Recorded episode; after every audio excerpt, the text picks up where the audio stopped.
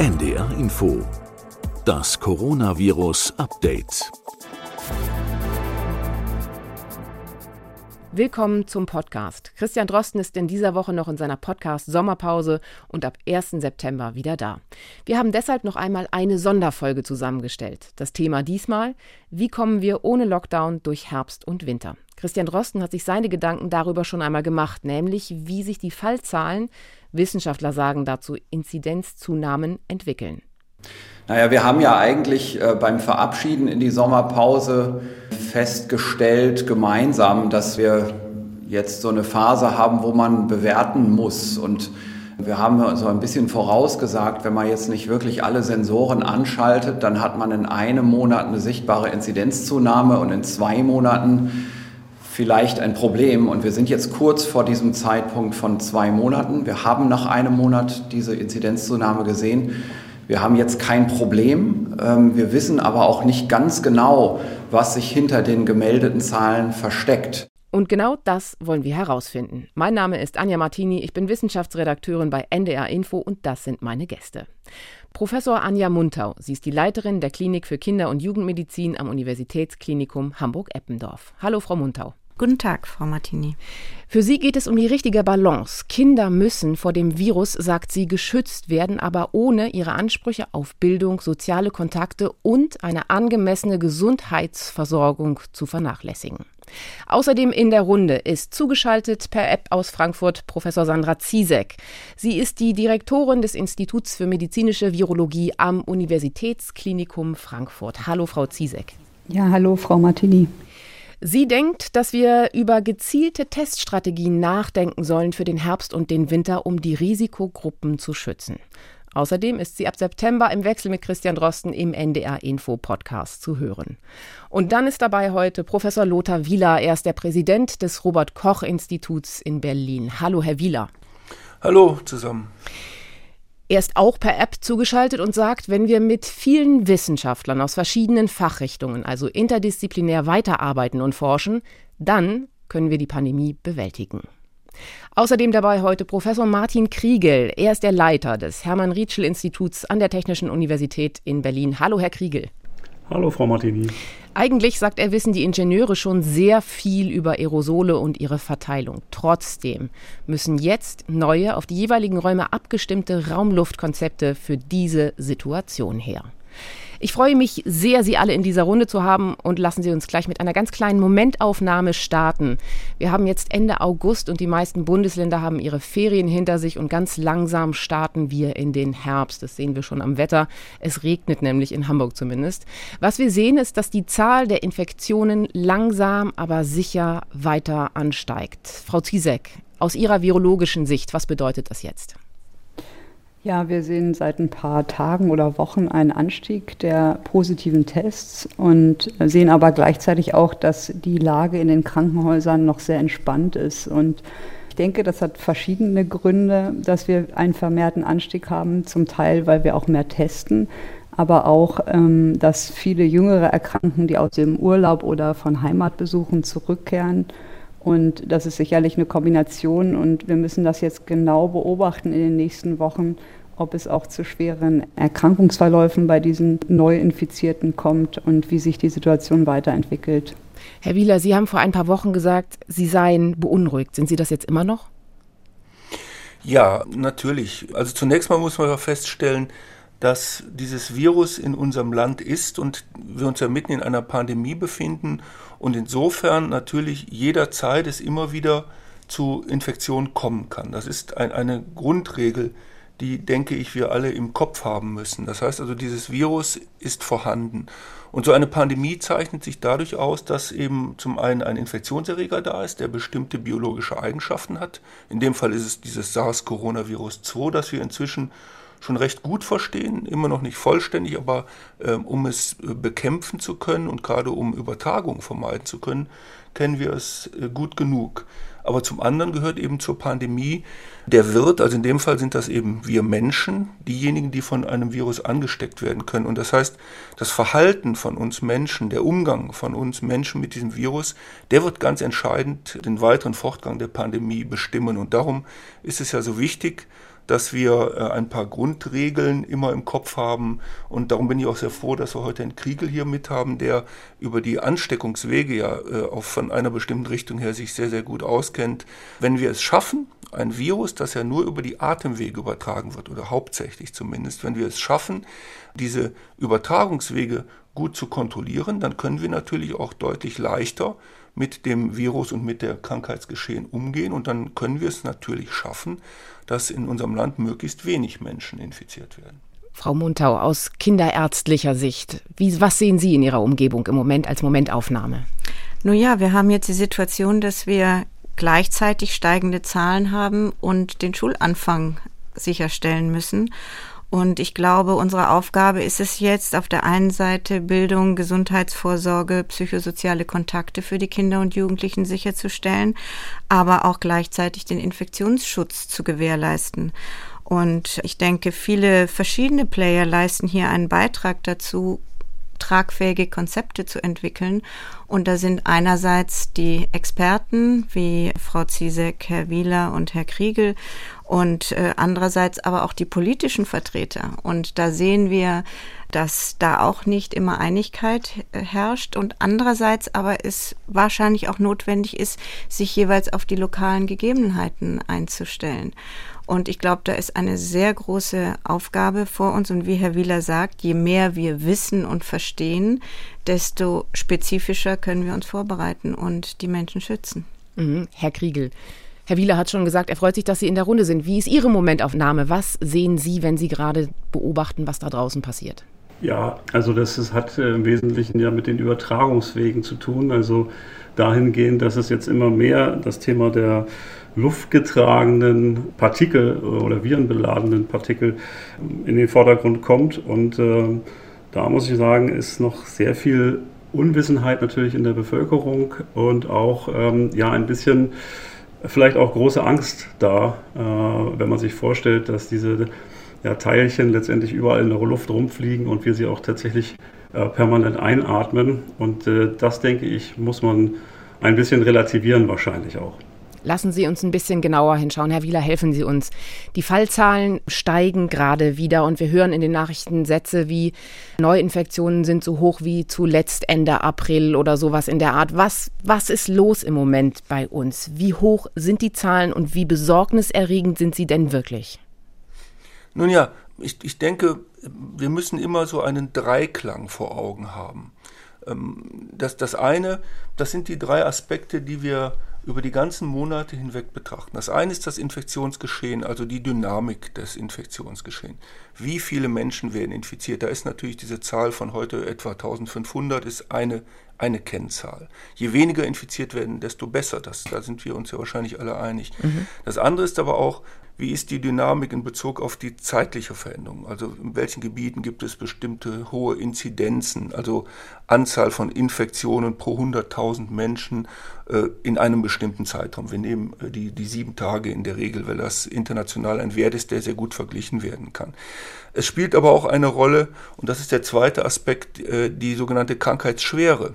Und die Krankheitsschwere unterscheidet sich sehr stark in Abhängigkeit davon, welche Personen infiziert werden. Wir wissen schon von Anfang an, und inzwischen sind die Zahlen für Deutschland auch sehr, sehr gut belegt, dass eben junge Menschen ein deutlich geringeres Risiko haben, schlimm krank zu werden, schwer krank zu werden. Mhm. Es gibt auch Einzelfälle, selbstverständlich, auch bei jüngeren Menschen, die sehr schwer erkrankt werden. Und es gibt auch Todesfälle bei jüngeren Menschen. Aber je älter die Mitmenschen sind und je mehr Grundkrankheiten sie haben, desto größer ist die Wahrscheinlichkeit, dass sie eben schwerst erkranken bis hin zu äh, an dieser Krankheit versterben. Wir haben ja jetzt gerade erst äh, vor kurzem auch die Zahlen von den Pathologen gehört, dass also mehr als 85 Prozent derjenigen, die obduziert werden, an Corona sterben. Das heißt, das Virus hat eine hohe Krankheitslast, aber sie hängt eben davon ab, wer infiziert wurde und äh, welche Altersstruktur dahinter steckt. Und das dritte, der dritte Aspekt, den wir immer im Blick haben müssen, der wurde eben auch schon angesprochen, ist eben die Last, die das Krankensystem zu tragen hat. Und hier unterscheide ich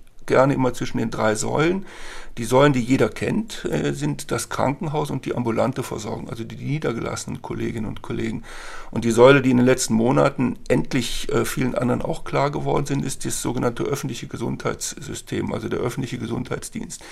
Und es ist also immer die Balance zwischen all diesen drei großen Faktoren, die uns eine Lageeinschätzung gibt. Und wir haben zurzeit eine Situation, wo unser Gesundheitssystem nicht überlastet ist. Es gibt einzelne Gesundheitsämter, die bereits wieder an ihre Kapazitätgrenzen kommen. Das muss man auch sehr deutlich sagen. Darum ist dieser regionale Aspekt immer wichtig. Mhm. Diese Krankheit wird ja regional vor Ort bekämpft. Sie wird in der ambulanten Praxis bekämpft und sie wird im Krankenhaus bekämpft.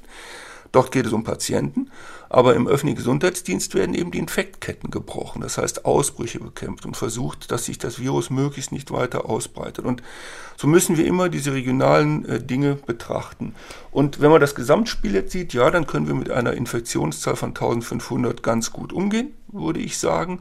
Wir können unter anderem auch deshalb ganz gut damit umgehen, das wurde eben auch schon angesprochen, weil momentan eben nicht so sehr die alten und hochaltrigen Mitmenschen betroffen sind, sondern mehr junge, die die Krankheit in der Regel besser überstehen.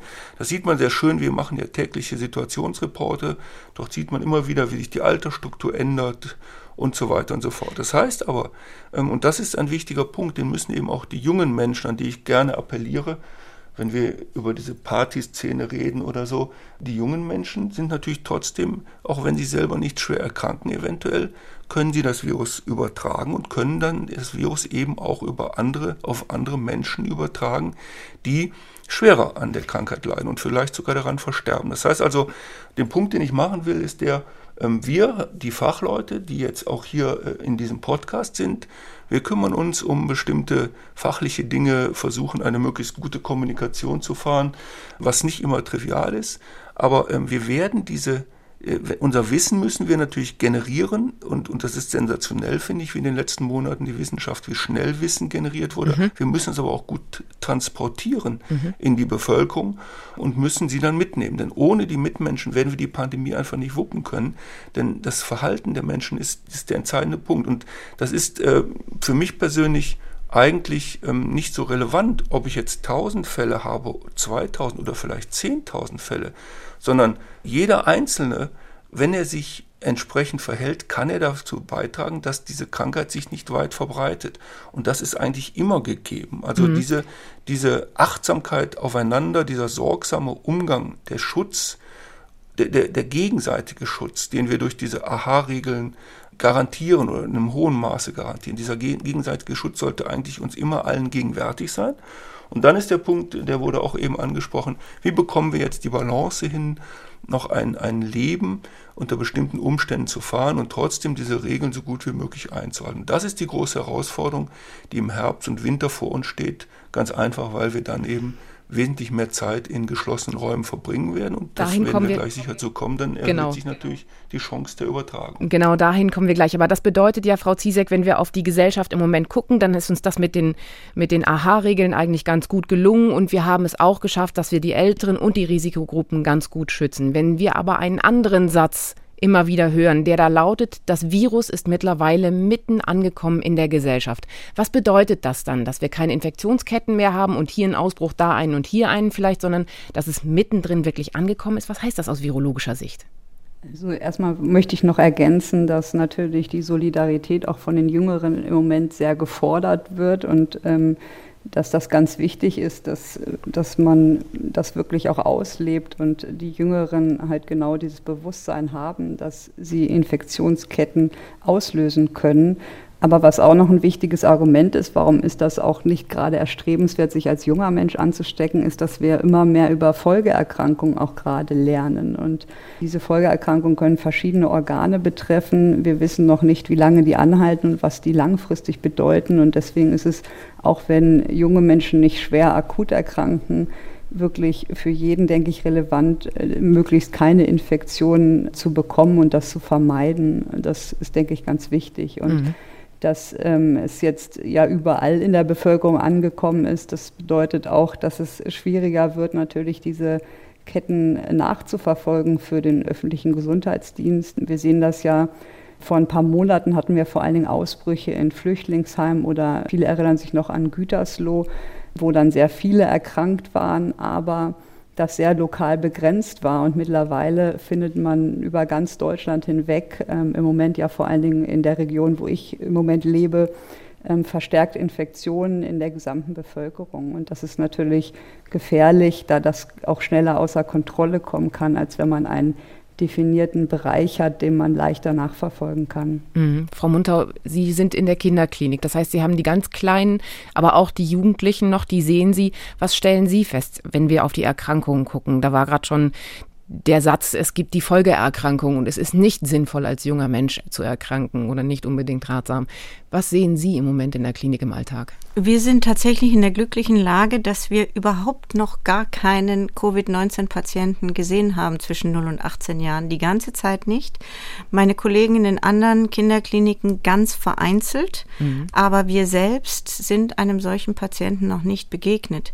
Aber wir äh, nehmen teil an einer Studie der Universität Kiel, die eben sich genau diesen Langzeitfolgen widmet. Und da sehen wir natürlich einen großen Erwachsenenteil, aber da nehmen wir eben auch teil für die Kinder und Jugendlichen, weil wir, glaube ich, äh, sehr langfristig sehen müssen, was es alles an Komplikationen gibt, neurologischer Art, organbezogener Art, psychischer Art. Und ähm, ich bin froh, dass bisher tatsächlich wir diese Fälle nicht selbst kennen. Wenn wir auf die Fälle gucken, Sie sagen, Sie haben bisher noch nicht ein einziges Kind gesehen. Woran kann das liegen? Vielleicht, dass die Kinder auch gar nicht so viel unterwegs waren in den letzten Monaten oder was ist da passiert? Genau, das eine, äh, es gab eine ganze Serie von Kindern, die aus dieser äh, Skiurlaubswelle Ischgl zurückkamen und die infiziert waren, weil auch ihre Eltern infiziert waren. Und die sind praktisch ausnahmslos so gering betroffen gewesen, dass sie zu Hause behandelt werden konnten. Und das andere ist, dann kam der Lockdown und das sehen wir eben auch in unserer Studie. Dieser Lockdown war, was die Kinder anging, extrem erfolgreich. Und je jünger die Kinder sind, desto weniger Kontaktfläche haben sie offensichtlich nach außen gehabt und desto weniger haben sie sich infiziert, was wir jetzt nur noch an den Antikörpern feststellen können. Wir mhm. haben eine ganz klare Altersstratifizierung bei den 0- bis 6-Jährigen äh, unter 1 Prozent, bei den 6- bis 12-Jährigen anderthalb Prozent und bei den über 12-Jährigen 2 Prozent. Und äh, ich glaube, das hat eben sehr viel damit zu tun, wie viel Kontakt die Kinder und Jugendlichen nach außen hatten. Das heißt, die Kinder, je älter sie werden, desto mehr sind sie im Risiko, auch wirklich zu erkranken. Und wenn wir jetzt genau da hingucken, nämlich da, wo die Kinder im Moment sind, in den Schulen sozusagen, dann müsste Ihnen, Herr Kriegel, doch eigentlich ein bisschen schlecht werden, oder? Wenn Sie daran denken, dass die Kinder jetzt in den Schulen sind, dass da die geschlossenen Räume sind, dann geht der Streit ja. wieder los, Fenster auf, Fenster zu, nein, kalt, warm, was ist denn jetzt los? Schlechte Luft, Sie sind eigentlich, ich sag's mal salopp, Luftforscher. Was passiert in Ihrem Kopf, wenn Sie daran denken? Ja, das hängt im Wesentlichen mit dem ähm, Übertragungsweg zusammen. Und wenn wir diese zwei jetzt definierten Hauptübertragungswege betrachten, der Tröpfcheninfektion und der Infektion über die Aerosole, dann muss man natürlich sagen, dass äh, die Schulen ja nicht gerade gute Orte sind dafür, gerade wenn wir jetzt an den in Anführungsstrichen Regelbetrieb denken, wo viele Personen ja sehr eng miteinander sitzen und äh, auf der anderen Seite dann auch diese Räume äh, nachweislich ja schlecht belüftet sind. Das bedeutet natürlich schon irgendwie, dass es etwas konträr läuft zu den Empfehlungen, die auch vom RKI kommen, dass man sich äh, in schlecht gelüfteten Räumen nicht so lange aufhalten sollte. Insofern, ja, ich kann das medizinisch nicht beantworten, aber ähm, ja, Schulen oder Klassenräume sind nicht gerade günstige Orte. Was ist denn die Empfehlung vom RKI, Herr Wieler? Nun ja, es gibt die grundsätzliche Empfehlung, ähm, also diese AHA-Regeln, diese, diese grundsätzliche Überlegung, dass man einen bestimmten Abstand hält. Wir sagen Mindestabstand 1,50 Meter. Wir sprechen die Händehygiene an. Das ist der Tatsache geschuldet, dass wenn Menschen eben erkrankt sind und sich dann zum Beispiel schneuzen, dass sie dann auch über die Hände natürlich Viren übertragen können. Und das ist dann gegebenenfalls das Tragen von Alltagsmasken. Das ist ja dieses Grundkonzept, was wir haben. Und was Herr Kriegel anspricht, ist natürlich klar. Jetzt ist die Frage, ich glaube, wir alle sind uns einig, dass wir Kinder in der Schule sehen möchten. Wir mhm. sehen das aus vielen Gründen. Das ist zum einen der Bildungsauftrag, zum anderen natürlich die psychische Belastung der Kinder auch. Äh, die brauchen ihre, ihre Kameraden, das Gemeinwohl, das Gemeinsamsein. Aber da äh, beißen sich halt bestimmte Regeln. Diese 1,50 Meter in der Schule zu halten, wird nicht überall möglich sein. Und dann kommt die Frage der, des Maskentragens eben mhm. in den Raum. Über den man dann auch momentan diskutiert. Manche Schulen führen das durch, andere führen es nicht durch. Manche Schulen haben Konzepte, wo sie kleine, feste Lerngruppen halten können. Ich glaube nicht, dass das, oder meines Wissens ist das aber nicht über ganz Deutschland identisch aufgestellt. Herr Kriegel, Frau Ziesek, lassen Sie uns einen ganz kurzen Blick darauf werfen, worüber wir eigentlich genau reden. Frau Ziesek, aus virologischer Sicht. Wir reden über ein Virus, das sich verbreitet über Tröpfchen und über Aerosole und über eine Schmierinfektion. Wie geht das? Also genau, das Wichtige ist zu betonen, dass es verschiedene Wege gibt. Ich lese immer mehr, dass ähm, Leute jetzt denken, es geht nur noch über Aerosole. Das denke ich nicht. Ich denke, verschiedene ähm, Wege spielen da eine Rolle. Deswegen kann man das nicht immer so verallgemeinern und deswegen braucht man auch verschiedene Maßnahmen. Ähm, über Schmierinfektionen wurde eben schon kurz erklärt, ist, glaube ich, ziemlich klar, dass man, ja, indem man zum Beispiel in die Hände niest und dann irgendwo anfasst und der nächste wiederum da direkt dann anfasst und sich das in die in, in, in den Mund oder auf die Schleimhäute schmiert, sich infizieren kann. 800 Mal, glaube ich, ist die Zahl, die wir am Tag uns ins Gesicht fassen, ohne es zu merken, richtig? Genau. Mhm. Das ist aber nicht so häufig, also es spielt nicht den Hauptteil bei SARS-CoV-2, davon geht man im Moment aus, denn es hat sich gezeigt, dass wenn man ganz stark auf Händewaschen und Hygiene achtet, man die Zahlen der Infektionen nur um ungefähr 16 Prozent reduzieren kann, was ich gar nicht so wenig finde. Aber wie gesagt, das ist nicht der Hauptanteil. Und dann geht es schon zu den Tröpfchen und Aerosolen, wo sich mein Gesprächspartner viel besser mit auskennt. Die unterscheiden sich ja vor allen Dingen durch die Größe, die sie haben, also wie groß sie sind und das Tröpfchen, weil sie größer sind, vor allen Dingen durch Husten und Niesen freigesetzt werden und dann relativ schnell auf den Boden fallen können. Und Aerosole entstehen halt auch schon beim Sprechen oder Atmen oder beim Singen auch und sind viel, viel kleiner und können deshalb viel länger in der Luft schweben. Aber alle drei, denke ich, spielen eine Rolle und man darf halt nicht einen ganz vernachlässigen, wenn man über Vorsorge spricht. Wir vernachlässigen jetzt die Schmierinfektion, Herr Kriegel, und gehen zu Ihnen. Die Tröpfchen und die Aerosole. Was genau passiert, wenn ich mit Ihnen in einem Raum sitze, wir uns gegenüber sitzen und miteinander reden ohne Maske? Was passiert? Ja, letztendlich äh, produzieren wir, wie gesagt, äh, kleinste Partikel, und ich sage mal einfach jetzt Partikel äh, und nicht das, den Begriff Aerosole. Mhm. Kleine Denn, Schwebeteilchen äh, sozusagen. Ja, also letztendlich sind es flüssige Partikel, Tröpfchen, könnte man ganz allgemein sagen. Und äh, da ist es halt ein bisschen unklar in der Öffentlichkeit, was sind denn jetzt eigentlich Tröpfchen und was sind Aerosole, aber letztendlich sind es ja alles flüssige Partikel, nur unterschiedlich groß. Und wir haben jetzt durch eigene Messungen bei uns, äh, aber auch viele andere, die auch äh, in ähnlicher Weise gemessen haben, eben doch relativ klar herausgefunden, dass wir fast ausschließlich kleine Aerosole, also so kleine Partikel produzieren beim Atmen, beim Sprechen, beim Singen und auch beim trockenen Husten, dass es also fast alles Aerosole sind und ganz, ganz wenige Tröpfchen kann man feststellen. Und das ist dann eben bei ja, sogenannter nasser Aussprache vielleicht oder beim feuchten Husten. Und natürlich beim Niesen ist es eine ganz große Menge, die dann auch an solcher makroskopischen Tröpfchen tatsächlich produziert wird. Und die verhalten sich halt unterschiedlich, ja. Und äh, gibt es keine feste Größe eigentlich, wo man sagen könnte, okay, das ist jetzt ein Aerosol und das ist ein Tröpfchen. Von Aerosolen spricht man eigentlich immer, wenn die von der, von der Masse, also von ihrem Gewicht so klein sind, dass die normale Luftbewegung, die im Raum ist, also dominant dieses Partikelchen bewegt. Bei größerer Masse äh, fällt es halt zu Boden und die Luftbewegung lenkt es noch ein bisschen ab, äh, fällt nicht sofort runter, sondern geht eben meinetwegen diese 1,5 Meter, äh, die wir jetzt ja definiert haben. Und diese Aerosole, die sinken zwar auch zu Boden, aber die Geschwindigkeit der Luft in der, im, im Raum ist immer deutlich, deutlich größer, sodass sie sich ideal eigentlich mit dieser Luft mitbewegen. Und das Schwierige zu verstehen ist, dass äh, wir denken, ja, die Luft bewegt sich ja gar nicht, aber mhm. sobald wir uns im Raum aufhalten, bewegt sich immer die Luft.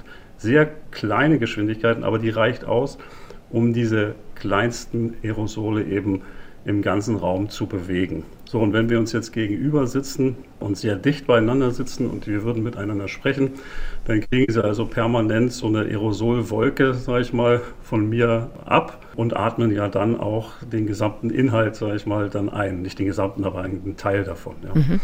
Und wenn die dann virenbeladen wären, dann würden sie das eben auch äh, mit einatmen. In sehr hoch konzentrierter Form.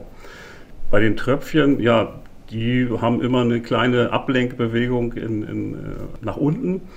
Und ja, da müsste es schon sehr deutlich dazu kommen, sage ich mal, dass wirklich diese Tröpfchen, die aber nur in geringer Anzahl ja da sind, äh, sie irgendwo auf den Schleimhäuten trifft. Dann ist es, glaube ich, eher dann das Thema der Schmierinfektion, mhm. dass eben die Tröpfchen äh, auf den Tisch fallen und sie äh, letztendlich darüber wischen und äh, sich dann ins Gesicht fassen. Das heißt, das bedeutet also, dass die Tröpfchen ein Problem sind, die Aerosole und beide eigentlich, wenn wir beiden in einem Raum sitzen und miteinander reden, die ganze Zeit sind Tröpfchen und Aerosole in der Luft.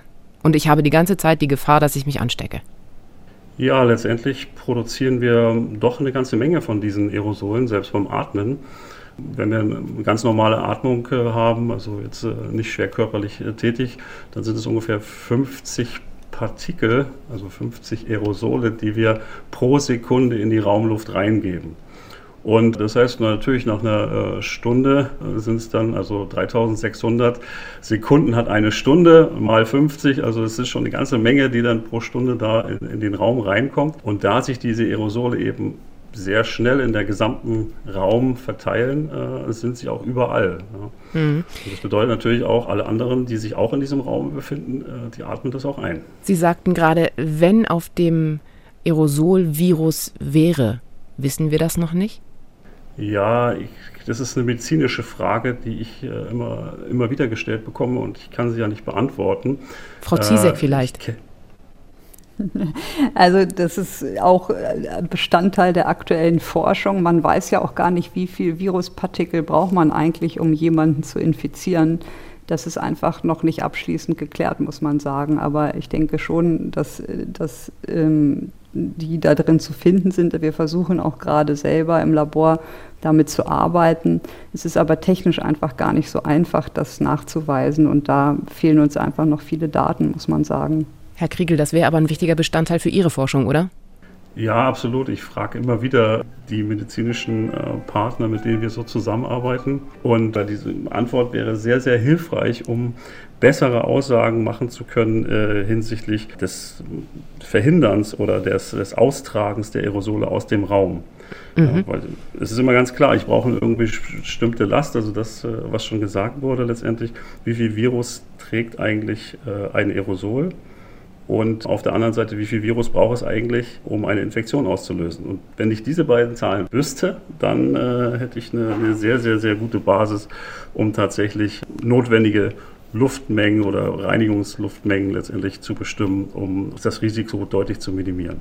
Wenn Sie jetzt ohne diese beiden Zahlen einen Schätzwert abgeben müssten und müssten sagen, wie könnte Klassenunterricht in der Schule aussehen, so dass die Kinder nicht gefährdet sind. Also wie viel Frischluft müsste in einen Raum kommen, damit es den Kindern gut geht und wie schnell und wie oft?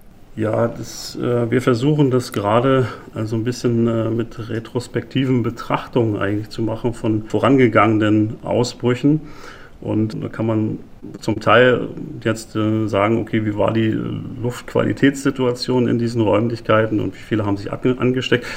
Das ist natürlich ja sehr, sehr grober Ansatz. Es gibt aber auch andere Ansätze aus der Literatur, die ein bisschen anders vorgehen, aber letztendlich zu einem relativ ähnlichen Ergebnis kommen, sodass man sagen kann, ja, letztendlich äh, man braucht eine bestimmte Frischluftmenge pro infizierter Person. Mhm. So, aber das ist natürlich sehr, sehr vage im Moment alles noch. Und deswegen kann man eigentlich sagen, je weniger Aerosole oder virenbeladene Aerosole wir in der Luft haben, desto besser ist es eigentlich und desto geringer ist das Risiko. Und das hatte ich vorhin schon mal angesprochen, äh, in dem RKI-Steckbrief steht ja letztendlich auch dran, man sollte vermeiden, sage ich mal, sich in schlecht gelüfteten Räumen lange aufzuhalten. Und das sagt eigentlich schon beides aus. Man muss also eigentlich eine gute Luftqualität haben, also viel Luftaustausch in dem Raum und die Dauer des Aufenthalts, weil wenn wir jetzt an das Thema Aerosole denken, dann atmen wir sie ja permanent ein. Und äh, je mehr wir einatmen, desto höher wird wahrscheinlich das Risiko sein. Also würde das für einen Klassenraum bedeuten, einmal in der Stunde zehn Minuten Stoßlüften? Mit 20 Kindern. Ja, das, das ist dann eben ein schlecht gelüfteter Raum. Schon. Ähm, und das ist halt sehr, sehr lange schon bekannt, dass die Luftqualität in Räumen, in den Klassenräumen äh, schlecht ist.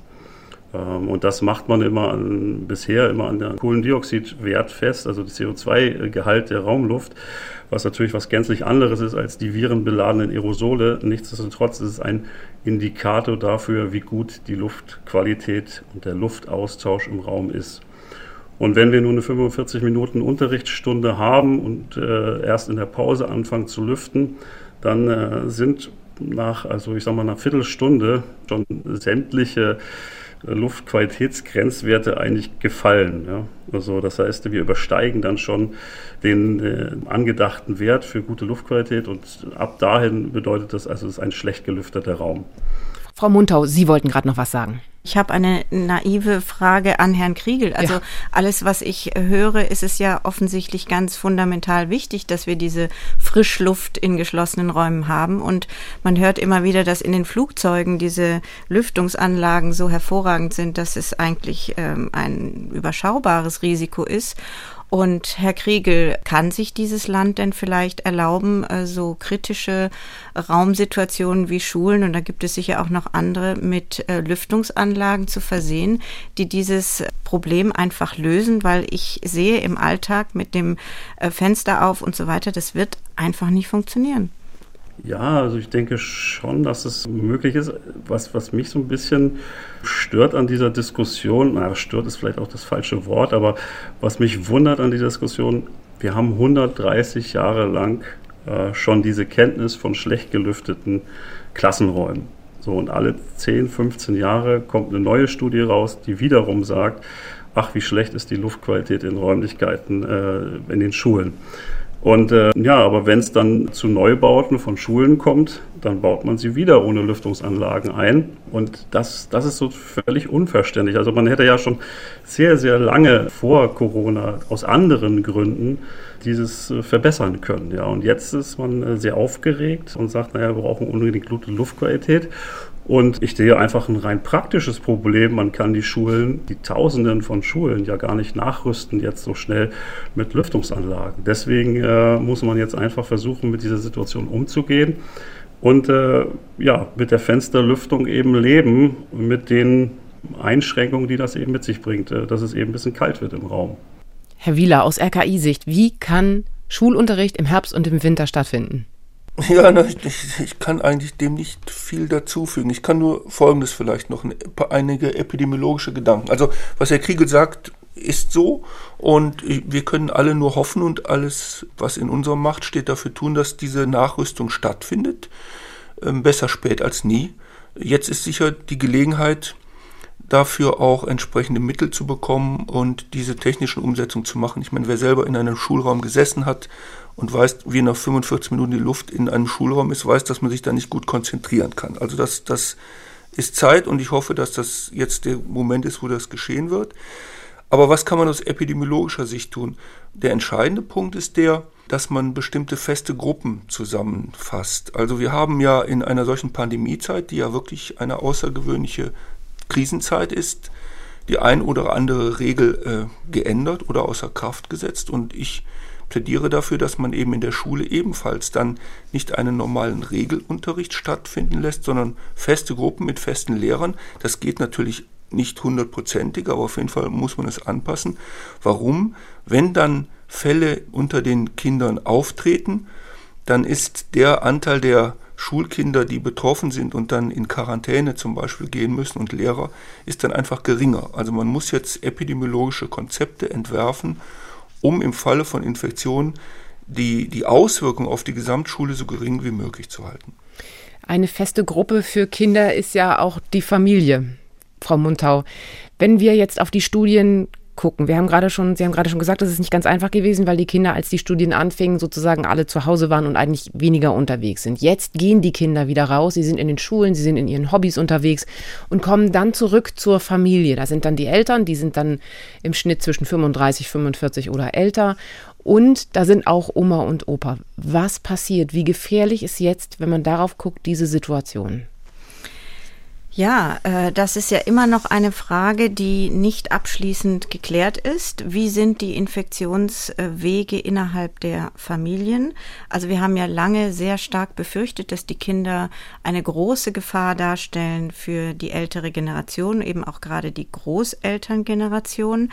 Jetzt äh, ist das ein bisschen ausgeblieben. Ich glaube, wir kennen nicht viele Fälle, wo die Enkel ihre Großeltern angesteckt haben. Und da äh, stellt sich jetzt die Frage, ist das wieder eine Folge des vorsichtigen Kontakts gewesen oder dass wir vielleicht anders als in anderen Ländern überhaupt unsere Kinder nicht so eng mit ihren Großeltern zusammenbringen, wie vielleicht Italiener oder Spanier das tun.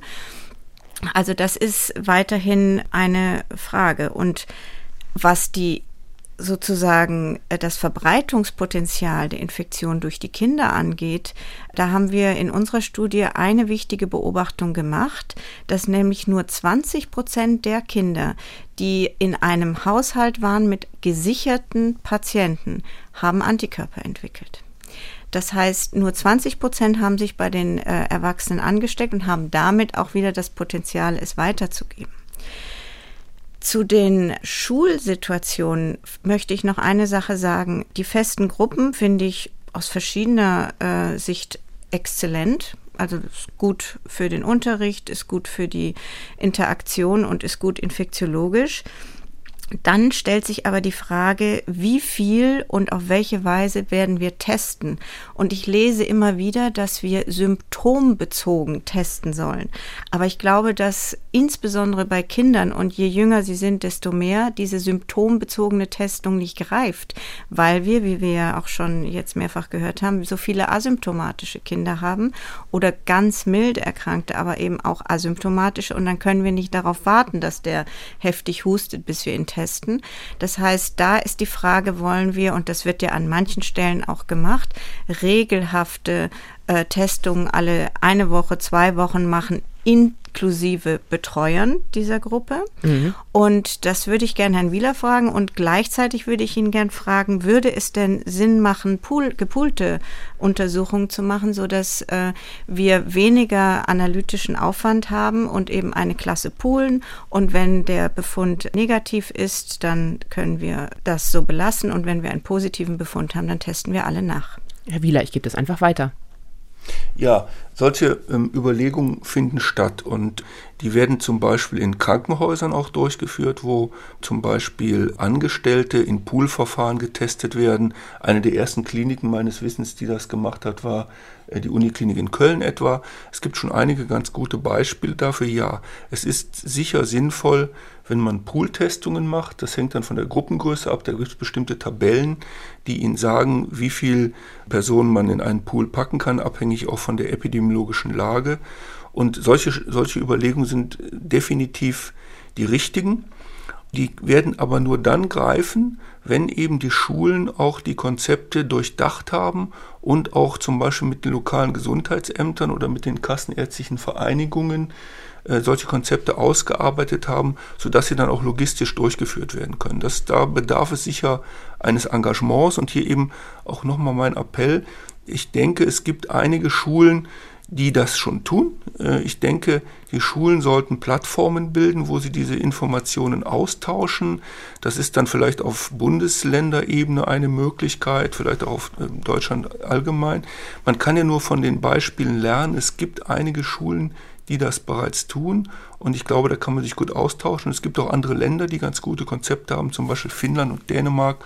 Auch hier kann man sich sicher austauschen. Wir müssen kontinuierlich lernen bei dieser dynamischen Situation. Es gibt sicher kein Patentrezept und wir müssen immer die Augen offen haben für neue Lösungen, die auch aus anderen Ländern kommen können. Frau Ziesek, wäre das eine Lösung, die Pooltestungen an Schulen? Eine theoretische ja, eine praktische sicherlich nicht. Also meiner Meinung nach ist das einfach logistisch nicht zu schaffen. Die Frage ist, wer nimmt die Proben ab bei den Schülern vor dem Unterricht? Wie kommt das Ergebnis zurück? Das ist gar nicht so banal. Wir machen ja schon lange Pooltestungen in Frankfurt und wir machen es auch fürs Krankenhaus, da ist das einfacher, sage ich mal, weil die Wege kürzer sind. Es dauert auch länger, bis sie ein Ergebnis bekommen, wenn sie so einen Pool auflösen müssen.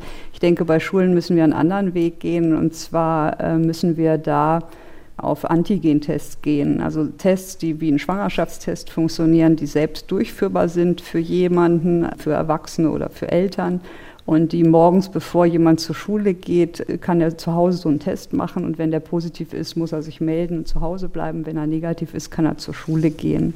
Die sind nicht ganz so sensitiv wie die PCR, das ist ein Nachteil, aber das muss gar nicht ein Nachteil sein, denn die PCR ist sehr sensitiv und erkennt halt auch viele ähm, ja, Menschen, die nur eine ganz geringe Viruslast haben und gar nicht mehr infektiös sind. Und wir wollen ja vor allen Dingen die rausfiltern, die das Potenzial haben, viele andere anzustecken. Und da sind diese Antigen-Tests eigentlich das Ideale. Und wir planen jetzt hier auch gerade in Frankfurt eine Studie mit Lehrern, die diesen Antigen-Test machen werden, zu Hause jeden zweiten Tag und schauen mal, wie die Lehrer dann damit zurechtkommen mit diesem Test. Und ich denke, da geht der Weg hin, anstatt jetzt zu Pooltestung, weil das logistisch wirklich nicht banal ist.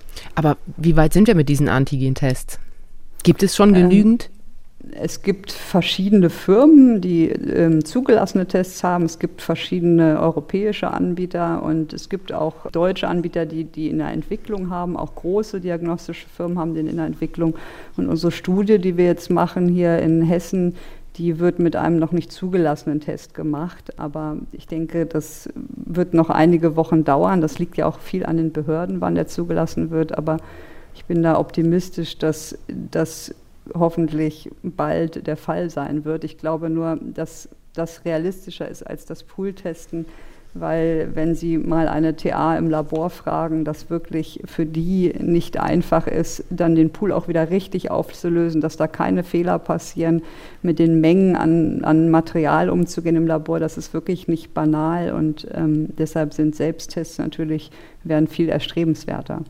Wir sind ja mittlerweile bei einer Testanzahl, glaube ich, pro Woche, die bei ungefähr, Frau Zizek, verbessern Sie nicht, bei 600.000 vielleicht liegt, Herr Wieler, 600.000 Tests in der Woche? Ne, sind noch mehr. Mehr, ne? Ja, ja. Ähm, also das ist aber jetzt genau, diese Testkapazität ist bezogen auf die PCR. Die PCR, also Methode, genau. Die, die eine sehr hohe Qualität hat. Da ist die Kapazität sogar über eine Million. Wir hatten, glaube ich, jetzt so 800.000, 900.000 Tests de facto äh, durchgeführt. Und das ist natürlich, äh, was Frau Zizek anspricht, genau der, der Game Changer. Also wenn wir qualitativ hochwertige Antigen-Tests haben, das ist ein großer, mhm. das wird uns eine große Erleichterung bringen, weil wir dann genau solche Tests durchführen können. Darauf, äh, denke ich, warten und hoffen sehr, sehr viele. Ich habe momentan nach meinem Kenntnisstand ist mir noch kein Antigen-Test bekannt, dessen Qualitätskriterien hoch genug sind. Aber natürlich warten wir darauf und das bringt uns eine große Bewegungsfreiheit. Da stimme ich vollkommen zu, wenn es diese Tests dann gibt.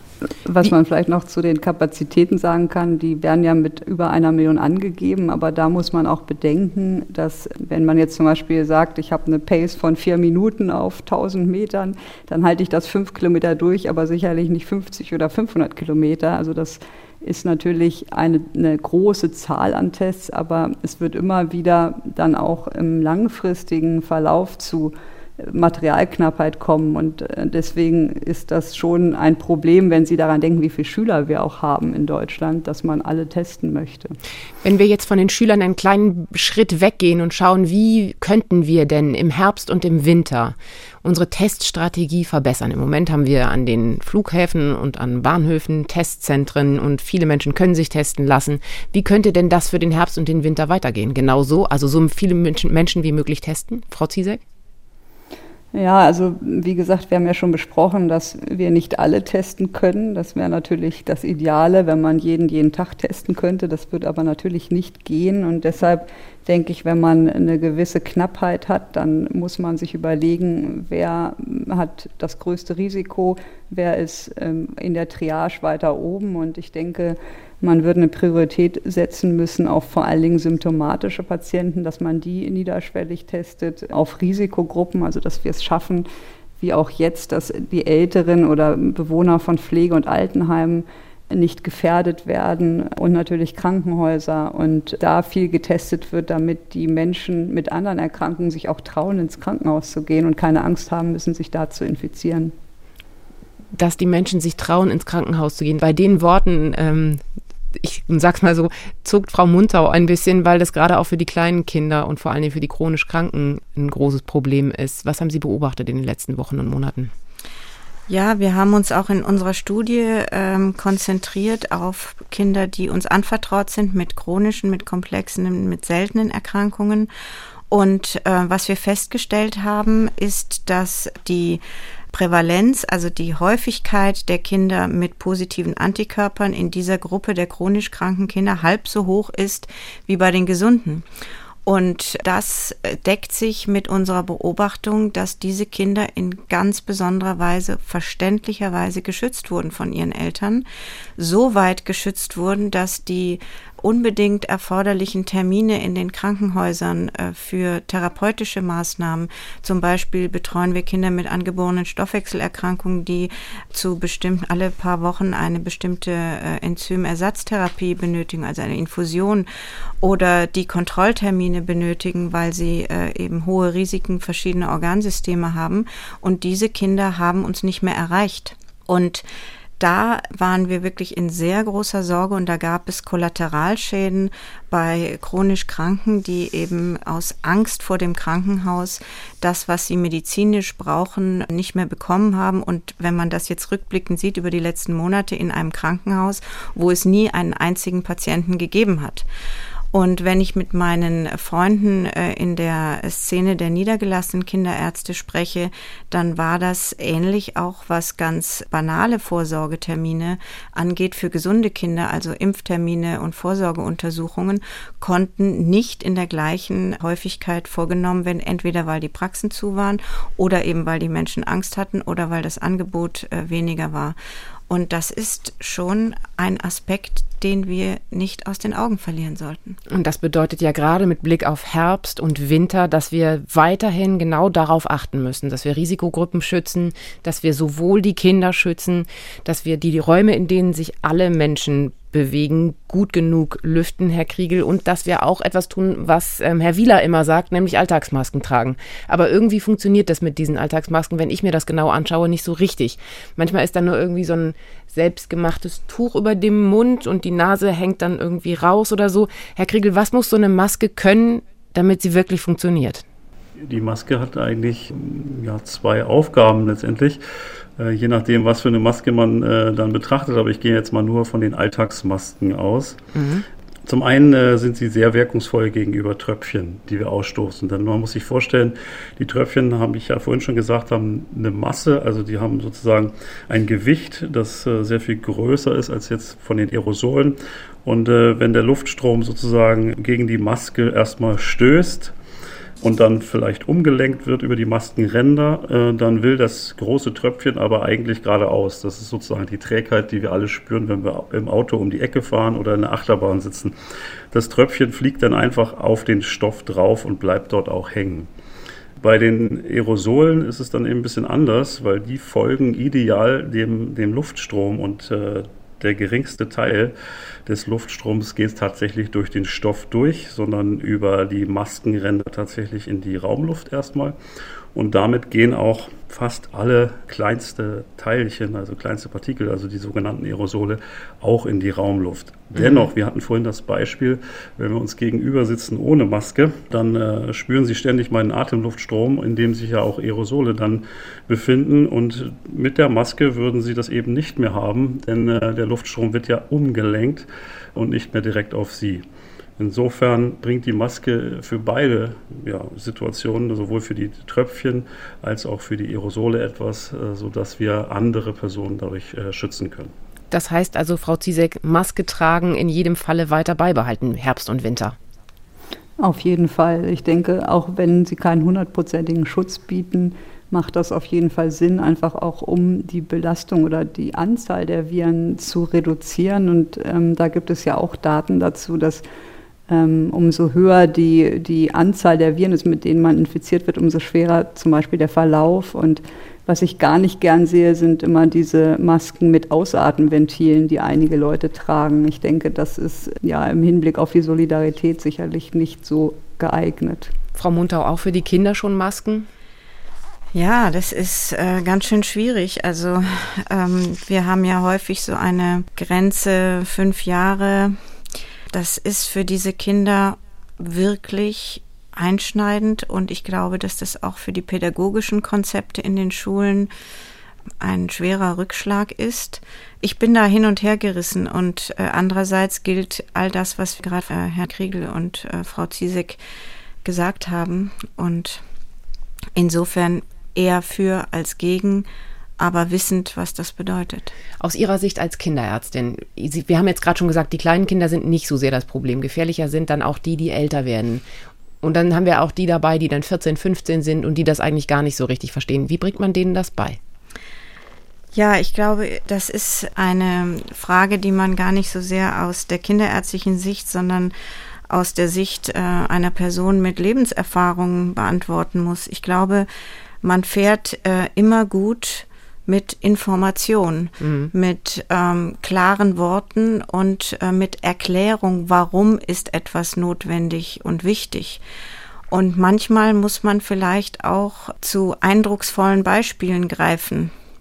Das ist nicht leicht und das vermeiden viele Eltern, weil sie sagen, damit will ich mein Kind nicht belasten und so weiter. Aber es geht um das Wohl dieser gesamten Gesellschaft. Und ich sehe so viele Jugendliche äh, in unserer Umgebung, in den Parks am Wochenende, am Abend, die auf riesigen Haufen, wirklich, da trägt niemand einen Mund-Nasenschutz, unterwegs sind. Und das sind eben diese 14, 16, 17-Jährigen. Und ich glaube, denen kann man auch mal die Geschichte äh, eines Menschen erzählen, der es nicht geschafft hat. Wir haben so etwas in unseren Reihen leider erlebt. Einer unserer Kollegen ist vor wenigen Tagen verstorben und es war ein relativ junger Mensch und der sich bei uns in der Klinik bei seiner Arbeit angesteckt hat und diese Verharmlosung, die viel passiert, auch von Eltern gegenüber Kindern und Jugendlichen, im Sinne des, ich belaste mein Kind nicht mit so einer gravierenden Thematik, ist wahrscheinlich falsch. Und Kinder sind und Jugendliche sind auch mündige Menschen und äh, ich glaube, man kann ihnen erklären, warum wir so vorsichtig sein wollen. Aber das ist eine Gratwanderung und da muss man sehr feinfühlig sein. Frau Ziesek, ist es denn jetzt für mich als Mutter wichtig, von meiner, sagen wir mal, 14-jährigen Tochter und meinem 17-jährigen Sohn Abstand zu halten? Der Ansatz, das denen zu erklären in dem Alter, ist sicherlich sinnvoller. Ähm, ich habe auch Nichten und Neffen in dem Alter, die verstehen das schon sehr gut, was das bedeutet. Und mit denen kann man darüber auch wirklich diskutieren. Und ich denke schon, dass die Abstandsregel gerade in großen Gruppen, in geschlossenen Räumen natürlich genauso für diese Altersgruppe gilt wie für Erwachsene. Ich kann vielleicht noch erzählen, meine Tochter ist ja sechs und geht jetzt auch zur Schule und ich muss sagen, sie hat eigentlich mit Masken so gar kein Problem. Also das ist für sie schon zur Routine geworden und sie trägt die auch ohne dass sie darüber murrt. Sie vergisst eher die Abstandsregeln, muss ich sagen. Wenn sie eine ihrer Freundinnen sieht, dann läuft sie halt direkt hin. Aber das finde ich schwieriger, ihr zu vermitteln, dass sie Abstand halten soll, wenn sie ihre Freunde sieht, als dass sie eine Maske trägt. Lassen Sie uns in eine kurze Schlussrunde gehen. Und zwar mit der Frage, Frau Muntau, ich beginne mit Ihnen. Was muss jetzt eigentlich passieren, damit wir den Herbst und den Winter aus Ihrer Sicht gut überstehen? Wir müssen Vorsorgemaßnahmen installieren. Wir müssen für Verständnis werben in allen äh, Altersgruppen. Und äh, wir müssen alles technische Potenzial, was dieses Land zu bieten hat, auch ausschöpfen und gleichzeitig eben versuchen, die wichtigen Elemente des Lebens aufrechtzuerhalten. So sehe ich das. Herr Kriegel, wir haben gelernt, ähm, das Lüften ist aus Ingenieurssicht sozusagen so etwas wie äh, das neue Händewaschen. Worauf müssen wir achten? Wie gehen wir in den Herbst und in den Winter?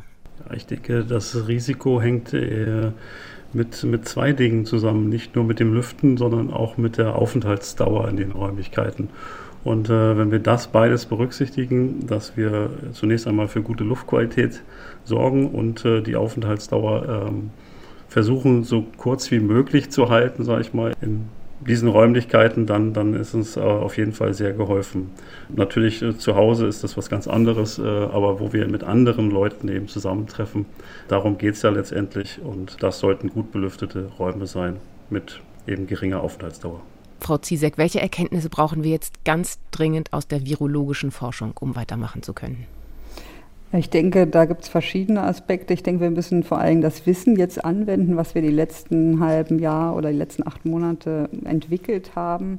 Wir müssen die Tests weiter vereinfachen und äh, verbessern. Also was Beispiel, was ich gesagt hatte mit den Antigen-Tests. Und wir müssen schauen, dass möglichst ja hoffentlich bald Impfstoffe zugelassen werden, die dann wirklich auch alle klinischen Phasen durchlaufen haben. Und ich denke, das Wissen anzuwenden, um die Infektionszahlen in der Bevölkerung insgesamt niedrig zu halten, ist das Wichtigste, um Risikogruppen zu schützen, aber auch um die Schulen offen zu halten. Herr Wieler, Ihr Blick auf den Herbst und den Winter, was muss passieren, damit wir das alles schaffen? Ja, alles das, was gesagt wurde, dem kann ich nur zustimmen. Ich möchte nur ganz kurz nochmal erwähnen, dass wir in Deutschland durch äh, die Maßnahmen, die wir im Frühjahr gefahren haben, eine historische geringe Zahl von Infektionskrankheiten überhaupt hatten. Das heißt also, diese ganzen Maßnahmen äh, haben dem Infektionsschutz sehr stark gedient. Und das ist eigentlich ein Grund, warum wir recht optimistisch sein sollten. Wir haben jetzt das Wissen, dass Masken tatsächlich eine hohe Wirksamkeit haben. Insofern stehen für mich diese Masken und der Abstand wirklich ganz zentral und ich sehe das auch so wie Frau Ziesek. Äh, ich, meine Kinder sind zwar schon ein bisschen älter, aber manche kleinen Kinder finden das ganz fashionable, wenn die eine schicke Maske tragen. Ich äh, sehe das nicht als ein großes Problem, Masken zu tragen äh, im Unterricht. Das, äh, ich habe auch mit Psychologen darüber gesprochen, da gibt es teilweise unterschiedliche Ansichten, aber das ist eine Abwägung von Gütern, die, die muss man dann treffen. Ähm, wir haben ja selber bei einer Befragung, wir, machen wir seit Anfang März mit, das gehört auch zu dieser Interdisziplinarität, wo mit Soziologen und Psychologen zusammenarbeiten. Masken sind hoch akzeptiert. Auch Maskentragen in Schulen ist zurzeit rund 60 Prozent der Eltern präferieren das. Wenn wir das noch weiter gut kommunizieren und wirklich klar machen, da war ja ein sehr schöner Film ähm, in, in der Sendung mit der Maus, ich weiß nicht, wer von Ihnen den gesehen hat am Wochenende, da war der, der Wirksamkeit von Masken sehr schön dargestellt. Ich, ich denke, dass das Wege sind, mit denen wir über den Winter kommen, aber es gelingt wirklich nur mit einer gemeinsamen Solidarität. Wir brauchen die Unterstützung von jedem Einzelnen, um uns davor zu schützen und dann kann das funktionieren, auch mit den Mitteln, die wir bisher nur haben. Viel mehr haben wir momentan nicht und die Testungen müssen sicher vereinfacht werden, dann können wir mehr testen und auch das gibt uns Sicherheit. Das war sie, die Sonderfolge des Coronavirus-Update. Und mir bleibt jetzt eigentlich nur noch eins, nämlich ein sehr großes Danke in diese Runde zu sagen. Danke Wir danken. Wiederhören, alles ja, Gute. Dank. Dankeschön. Das war also unser Coronavirus-Update, die Sonderfolge in der Sommerpause. Ein Dank geht an die redaktionelle Unterstützung durch Daniela Remus, Charlotte Horn, Jenny von Gagan, Nils Kinkel und natürlich die technische Umsetzung durch Sabine Suhr. Und diesen Podcast finden Sie in der ARD Audiothek unter ndr.de slash Corona-Update. Natürlich gibt es dort auch das Skript zum Podcast. Viel Spaß also beim Nachlesen. Mein Name ist Anja Martini. Ich sage Danke fürs Zuhören und bis ganz bald aber nicht ohne Ihnen noch einen Tipp zu geben, nämlich ein Wissenschaftspodcast natürlich. Synapsen. Synapsen. Synapsen. Hallo, ich bin Corinna Hennig. Im Coronavirus-Update hören wir uns erst in der kommenden Woche wieder, am Dienstag, dem 1. September. Aber die Pandemie ist ja nicht das einzige Thema, das uns in der Wissenschaftsredaktion von NDR Info bewegt. Es gibt unzählige wichtige und spannende Forschungsfelder, über die es sich lohnt zu berichten.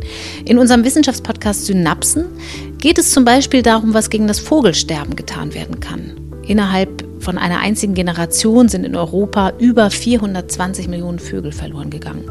Ich freue mich, wenn ihr reinhört, wenn Sie reinhören. Synapsen findet sich zum Beispiel in der ARD Audiothek und unter ndr.de slash Synapsen. Bis ganz bald. Synapsen. Ein Wissenschaftspodcast von NDR Info. Das Coronavirus Update. Ein Podcast von NDR Info.